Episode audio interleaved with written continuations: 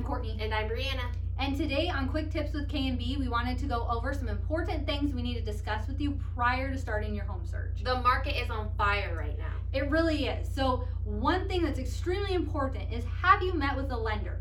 And if you have, have you went over the different loan types and what that means in terms of down payment and even monthly mortgage payment as well? When meeting with that lender, you're also going to want to make sure you have your max approval amount and then you also have the situation of what you are comfortable spending.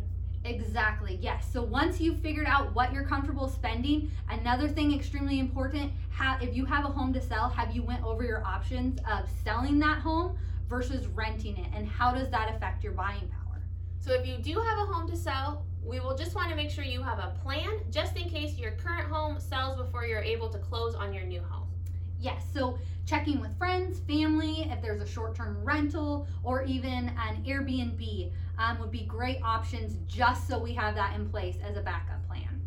So, all the things we've discussed today, making sure you're pre approved, making sure you know all your financing options, and we have all these plans put in place will just help us be one step ahead when we are ready to submit that offer for you.